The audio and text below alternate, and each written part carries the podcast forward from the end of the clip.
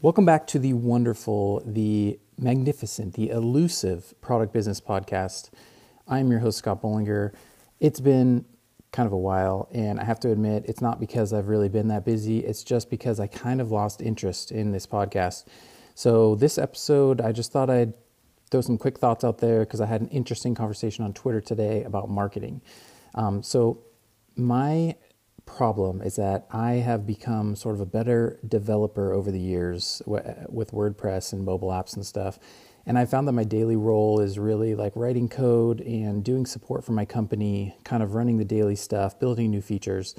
And I've found that over time, my brain has kind of lost this marketing side that I sort of once had. Like I've read Seth Godin books, I've read copy blogger posts. Um, I used to kind of have more of a knack for this marketing thing, and I've found that as I've been writing more code, that part of my brain has just like shrunken to make room for the developery stuff. I maybe that's just an excuse, I don't know, but I just I suck at marketing and so I put out this post on Twitter and it said, you know, I suck at marketing, please help me. What should I do? And I had a lot of friends who had some really good responses, and it got my brain going and it really gave me some great ideas in a short amount of time. And so I wanted to share those with you. I wanted to share what other people said to me and then what my ideas were, and maybe it can also help you if you're in a similar position. So, um, a couple of things people said to me, um, like Chris Lema. So, he said, What drove you to create the product? Write about that because it likely mirrors the problems that you, they were facing and will help them journey to your solution. I thought that was great advice. Um, for me specifically, I like don't remember. Um, it, you know, it was what was it like six, seven years ago when I started AppPresser. I honestly feel like I'm so far removed from that initial customer journey that I like couldn't think of anything good for that. But that might be something really good. Um, it's really good advice. I wanted to mention it. Okay, another one. Um, Tony Perez. By the way, Chris Lema is at Chris Lema on Twitter. Tony Perez at Perezbox on Twitter. Share your val- valuable content and stop worrying about marketing and learning how to market.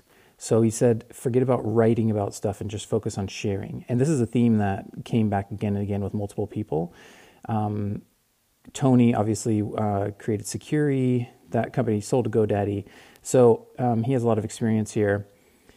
I really like how he's saying, um, you know, stop thinking like if you think of the term marketing, it makes you think of all these kind of weird things like writing sleazy copy that's going to make people like sign up for your online dating site or whatever.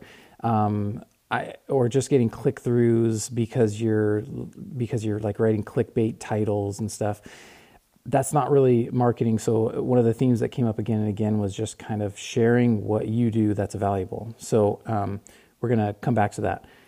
Another one, um, Matt Medeiros. So uh, he, I believe, is known as maybe the the ninth most popular Matt in WordPress, something like that. I could be wrong. Could be more like hundredth. But anyways, nice guy. Bring the podcast back, he said. So here, here, Matt, I'm taking your advice, and um, so hopefully this is this is making you proud.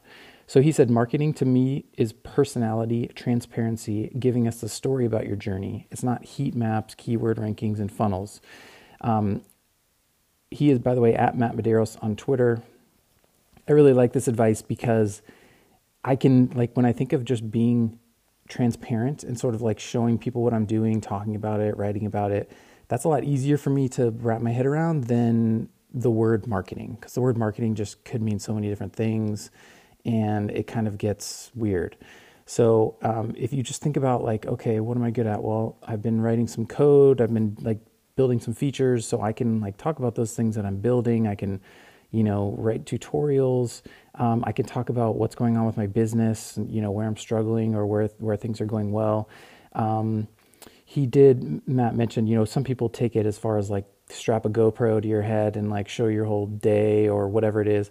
I don't think I could go that far with it. I'm a little too like more of a private person, but um, just being transparent about like what you're doing and making it interesting for other people, that kind of, um, you know, I really like that advice. So another one, Mark Monder, he's at M Monder on Twitter. A few more thoughts. Bring, are you bringing new data? So he was talking about um, since you're a developer, you have an advantage he said most marketers are simply echoing or distilling what's already out there, and you have the ability to produce new data, like web crawling, looking at the source, following tickets on GitHub. So he said, um, you know, Google is starved for new content, and someone who has special skills like a developer, you can really get in there and um, figure out some really interesting stuff and create some new data. Whereas a lot of the content that's created on the internet is actually written by freelance writers who don't usually have um, particular skills or expertise, except maybe that they're good at writing. Um, I know this because I've worked with many of them and I see their posts on lots of other blogs. And they can do a great job, but um, they are usually just kind of writing what you want them to write about, doing a little bit of Googling around to get some some insight, but they don't have the really deep insight that you have as someone who's like writing the code or, or working on a business day to day. So, uh, a couple of books that got recommended. Well, one book was Inside Advantage by Robert Bloom. Um, at Groundhog WP recommended that one. And then a couple of websites, marketingmadesimple.com from Ben Meredith and copyblogger.com. I think a couple of people mentioned. Uh, so I've I've read copyblogger.com for a long time. I love their content. Um, another person on Twitter actually mentioned get like dive into copywriting. For me, that just didn't. I don't know that if I have a product company, um, if I had like the best copy in the world on my website, I really don't think that that kind of like hits the nail on the head as to what I need to be doing to to sort of drive interest to my business. So I'm going to tell you what I came up with after just a short time of brainstorming, and hopefully it maybe gives you uh, a little bit of inspiration as well. So for my business, AppPresser, you know, we do mobile apps for WordPress. Um, what I was thinking is since I'm not very consistent at like writing or podcasting, like I haven't done a very good job of keeping up with that. It feels like I, I write a blog post here and there. Some of them are good, some of them aren't, but there's no consistent theme. And so um, I just needed something that was going to make me interested in the process as well. Um, like I kind of have to force myself to write, but I really like building stuff. So I thought, well, I sell apps. Maybe I could build a cool app that would like other people could use and they would be stoked on. And then they would be like, oh, this is built by AppPresser. And that would kind of give us a little bit of um, promotion. So one thing that I am thinking about doing is building an app that's um, showcasing content from the WordPress community and um, has some cool, interesting features. Allows people to have like bios and profiles where they can, you know, upload their avatar and add a link to their website and maybe even um, generate some, you know, some referrals because we'll have like a section where like, you know, hire some experts. Here's what they, here are like people who build WordPress websites or whatever. And like tutorials and sort of aggregate content from across the web um, from the WordPress community with people's consent, of course. And it would just be like a cool app and it would be, you know, free and everybody could just be like, oh, you're like promoting my podcast. That's sweet. And then the app is really cool too. So um, that was one thing that I thought of that I could do. Um, another thing that I thought of is uh, to do videos. Well, first of all, I'm th- also thinking about recording the whole process of building this app and then releasing that as, you know, blog posts or just some type of content. And that would just be easy to do.